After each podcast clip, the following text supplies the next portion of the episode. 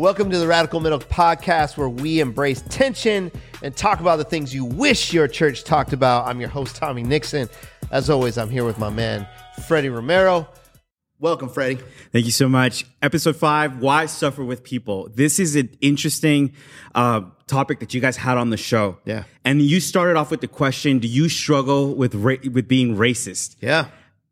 At some point, you said something to me earlier today that everybody's grandparents was racist at one point, and I have Yeah. to discuss something that is very dear and near to my heart. Yeah. the conversations that we would have at the dinner table, not just about white people, but about black people, about Asians, Mm-hmm. and the things that our parents were teaching us that we grew up with, with which makes it so much more difficult to be able to suffer with people as believers. Like, I don't know if that's something that you've experienced, that you've seen when other people, as they're dealing with racism, they just can't pinpoint where it started. How does a Christian investigate that? Yeah, I mean, I think there's this idea of like to suffer with, right? Just for everybody to know, it comes from this idea of compassion, right? So compassion means literally to suffer with. That's if you break down the word. So, and we're called to compassion as Christ followers. So in my life, the world is full of division and, but being mixed and growing up in mixed spaces and like I've always struggled with having an identity, right? And, and going like, well, where do I belong and who am I? And, and that's one of the reasons why Jesus was so compelling to me and the kingdom of God was, but this idea of suffering with others, um, I think is actually key to a lot of the issues that we find in the world. Kind of like what you were saying, even as you're growing up and and around the dinner table, and and I I mean even for you, Freddie, like what was that?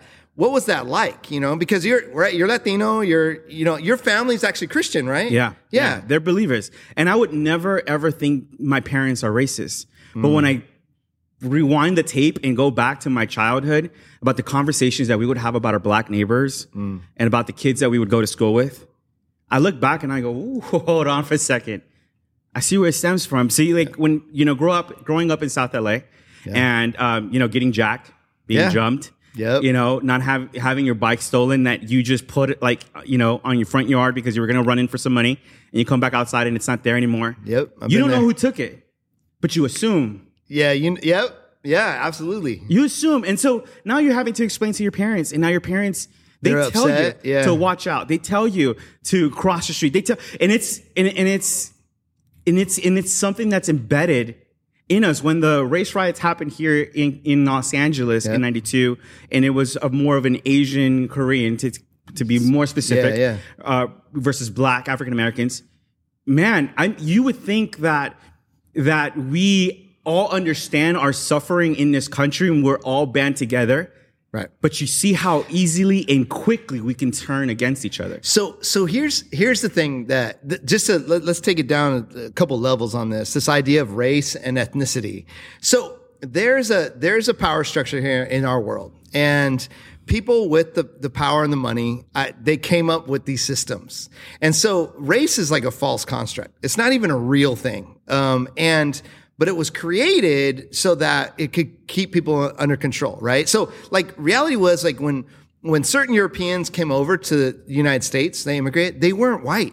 Like the Irish weren't white when they first came over. The mm-hmm. Italians weren't white. The the the Polish weren't white. They that was a that was this like false construct of people that had wealth and owned land, right? That, so it's a it's a class struggle, Right. And then they were going, look, like all these poor people are banding together and they're starting revolutions, and that scared them. And so they go, why don't we give? Uh, they used to call Irish people the N word too. It's really interesting if you look back in in history. And so what they then did is they took the Irish and they were like, we're going to make you overseers. And if you, I think propaganda has a, a podcast on this talking about where police forcing enforcement comes from. And so they become the overseers and now they've, they've made a distinction, right? And that's what, that's what race is. And so there's this piece of that where it- the world is caused of division and it's to keep people who have power and control in power and control, right? Now, the difference though is the reason we want to fight against it and the reason we want it should matter to you as a Christian is because that's not representative of the kingdom of God. Mm-hmm. Like the kingdom of God is completely different than the empire, right? Right. And we've talked about that.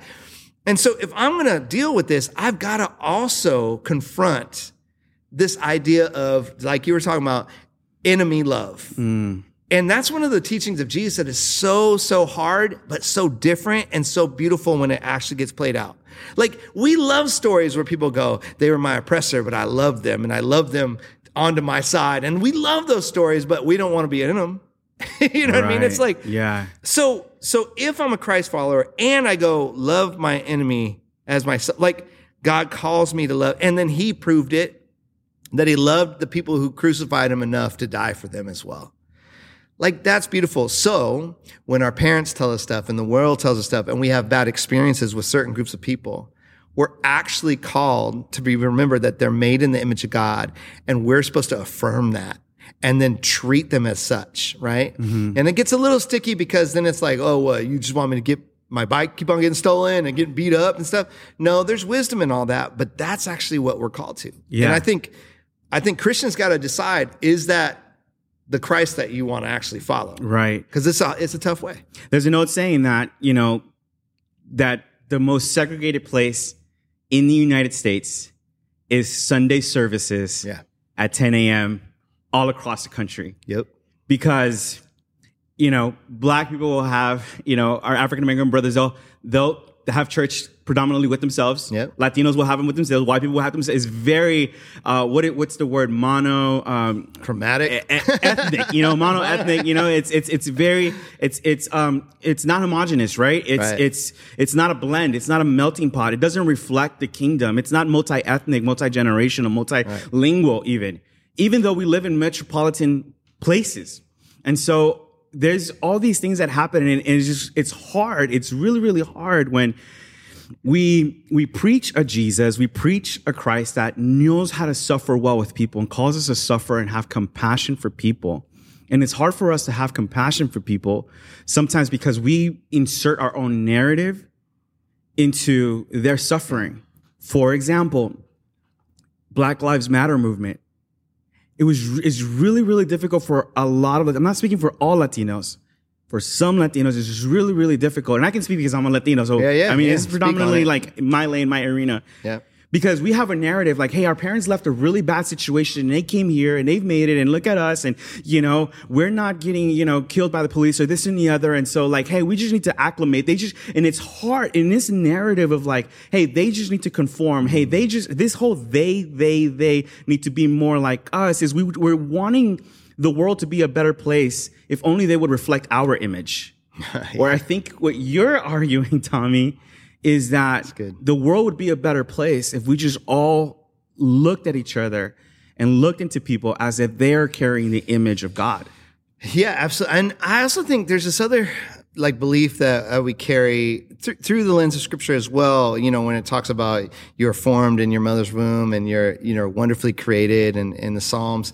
What, but, but the reality is that as you're, you're, you're this image bearer, you know, and you're, you're called to, to be the certain type of person that as we engage in that, you, you actually, there's a pathway to becoming more who you were created to be. But if you're never challenged in that, you never become that person. And that's part of why the body of Christ is so important. So to suffer with others actually is a pathway to, to depth with God that hmm. is so, so important. And I want to bring it back to that because if you just stay, this is the problem in our world today. If you just stay in an echo chamber, Ooh, come on. everybody's like, yeah, right. That's what we think. Like everybody's like, yeah, word. And then it's like, yeah. And then the norms become, it, it's, they become normative. So it's like, well, yeah, of course. And we all think about these people this way. Right. And, and then what we do, we spiritualize it, and we find verses that, that will shape them to, to fit this narrative people. Well, you know, and, oh, oh, oh. and so it, it, it goes along with that. And yet where our call is to go, look, we actually are asked to suffer with others, not because I pity them, not because it's like I feel bad for you, not because we do this, especially in the white church, like we, we feel bad for people. So we do this service to them and there's no dignity in it. Hmm.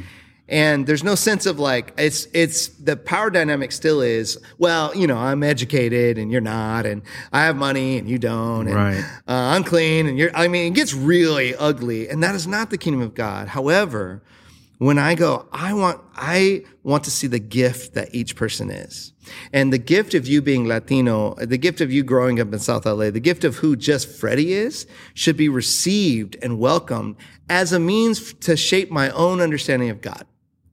If I make God in my image instead of the other way around, that's why you have all these all these uh, white images of Jesus and God because He's made in in our image, right? Yeah. You know, in, in white folks' image. So, so to expand that, you'd want that, and yet when that's a threat to some people, I would go, "Oh, you should pay attention to that because now you know something's off, right?"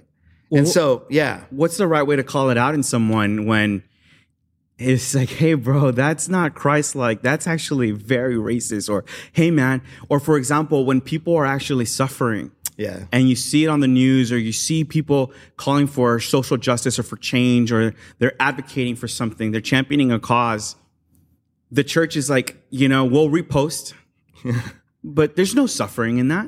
right. It's sometimes just a, hey, I want to just make sure I check off the social box that lets people know, like, hey, I'm down with it. Yeah, I mean that's why even in that in the episode, if you guys go check out on YouTube the the episode, it, it actually image is a an acronym, right? Okay. And and so we talk about you, you have to if, if you feel a certain type of way about a certain group of people, and it can be you pick, right? Um, then you want to investigate where that feeling comes from. You want to monitor those emotions. Where do those beliefs come from, and why do I feel this way? Um, align yourself to scripture, right? Grow in your understanding of that group of people and then engage with the people. You can't just, it can't just be this like, uh, mental like exercise, be like, oh, I've read all about Latinos. you know what I mean? 100. And it's like, what, have you ever tasted any Mexican food or Peruvian food or, you know, have you, you know, you know that they're all different. This is not a monolithic group of people. There's so many different cultures and, and ways language gets used and, and it's beautiful and it's a gift in the kingdom of God. And maybe if they're made in the image of God, they can teach you about what more about what the image of who God is, right? If I see that, that is such an antithesis to the world we live in. And so I think we have to be courageous and speak truth to each other. And I used to do this in college, man. I went to this Christian college here in Fullerton, California, and there were a lot of, you know, white dudes that I was like dorming with and all that. And it was a kind of a little bit of a culture shock for me. And I, and they would say racist stuff and I'd just stop them. You can't say that around me, man. Oh man, bro, I'm just playing like, no, Yeah. I'm serious, dude. Don't. And here's why. And I would share it. And they respected it. You know what I mean? Yeah, yeah, yeah. No, they could have just been like, man, F off. You know what I mean? like, and just, but, but I was, I, hey, there's a friendship here and I, I need you to know that's not okay. Now, if they want to break the relationship, uh, Gotcha. but I, you have You- to speak truth and you have to figure out how to do that well, or we're not holding to our actual beliefs in this. No, I mean, being compassionate takes work on both ends, right? You have yeah. to be okay with some people in your current circle not changing or seeing other people as image bearers, like God's image bearers. And then also going to engage with, Yeah. you know, um, a, di- a, di- a different person than you.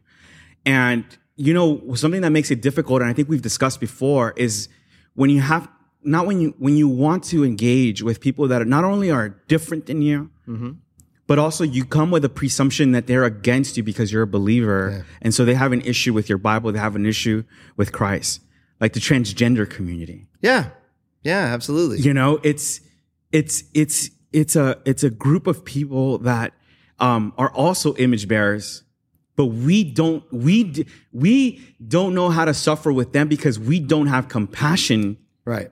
Because we don't want to have compassion for them because we're looking at them through a different type of lens and we call it religiosity. Right. And so it's hard for us to be able to give compassion. Yeah, no, I mean, I so I, that's a great example, and too for the, those who are in the transgender community as well. I they feel they do suffer and have for a really long time, and outcast in so many different spaces that they they inhabit and and and are part of different communities, right? And so in that, what's interesting about that, when we talk about image of God, they are image bearers, right? Um, and, and in that, you know, s- some people might feel like because of their, their biblical theology, they're like, yeah, but they're, uh, they're messing up the image of God and they're, they're going against it. And, and that really bothers some people. And and I would just say, you know, in that, um, who here? It's kind of like Jesus when he bends down and goes, uh, "Yeah, those without sin cast the first stone."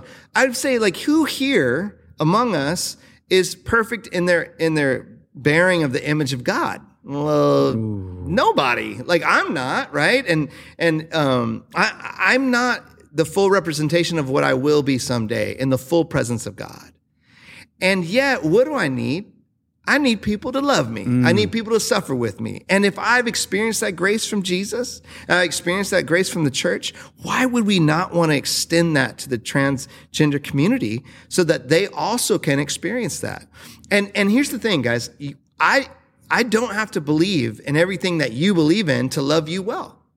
And we, it, this is what bothers me. We do this with so many different groups. It's just we pick and choose. So I used to, I used to work with uh, gang members, right? Uh, and I loved working with gang members. Well, it's not like I was like, hey, I totally approve of your lifestyle and and what you do and and your beliefs about life. And you know, I mean, these kids would be like, I'm not gonna make it to 22, so I'm Yeah. gonna live just wild out. I'm like, but you're such a gift. Like you're amazing. Like you know, th- but that was the reality they lived in. And so, same thing with you know, even in the transgender community, where it's like, if they believe this about themselves, and if I happen to believe different than them, why would that stop me from loving them? You know. Um, and then if I wanted to share truth and how I want to share truth, let me earn that right.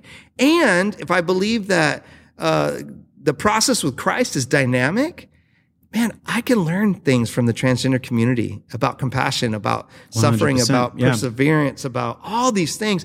And to know them, right? If you go through that, the image, right? Acronym again, what a gift to walk with people. And how sacred is it that they even open their lives to you?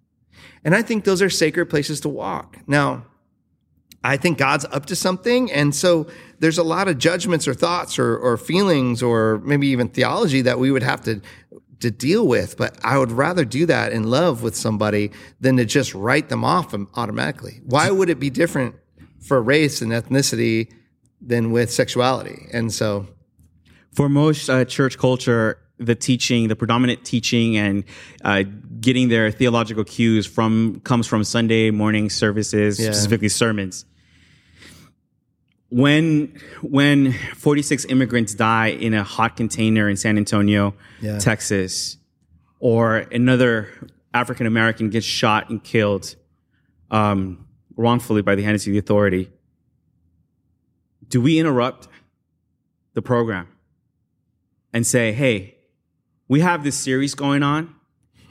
we're going to go ahead and pause that because this group is suffering and we're going to learn how to suffer well with them. oh my gosh, I, guys, can you can you imagine, Freddie, a church that would respond like uh like the Big C Church when we talk about the Big C Church? Yeah. Can you imagine if like all the believers in our country just said, "All right, wait, hold on, we're we're going to be here. We're going to suffer with these people well." It, it would be a revolution, right?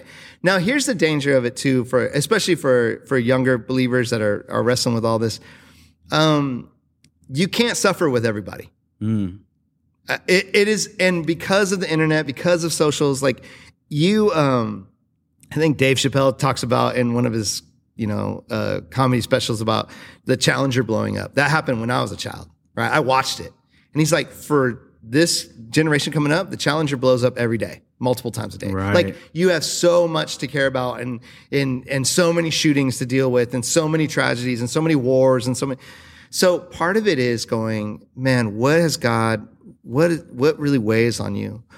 Who, what, what kind of tragedy is affecting people right by you? Right. And how can you join in and suffer with there? Like, Yeah. who has God placed in your way? Yeah. Basically. And so that's what I, I would always tell people because it, it's too much. I mean, it is like it, and you get compassion fatigue, and that's real. And especially if you're in the line of work that you and I are in. Yeah, yeah. I mean, it, it gets like, I can't solve everything all the time, but we have to hold on to hope, right? And perseverance and, and the hope of Christ in us. Like, I ha- that's why the rhythm should bring you back into the presence of God and that's why actually suffering with people is so important. And we actually talk about this on some other podcasts Yeah, that you yeah, and I have been Yeah, on. yeah. And and at Urban Youth Workers Institute, we we talk a lot about this through a theology of work, suffering, presence. You guys go check it out. But yeah, so So I want to end. I want to end with this. You make it super clear that you know we're called to have compassion for everybody, but it's humanly impossible to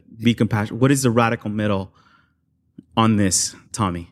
I mean, I, so I actually think the radical middle part is the dialogue on trying to figure this out, right? So in whatever whatever context or group of people you're asked to suffer with, or you're being called to, um, that that the the radical middle part is the dialogue that happens in. Okay, but what about if I believe this theologically, but but but this group doesn't?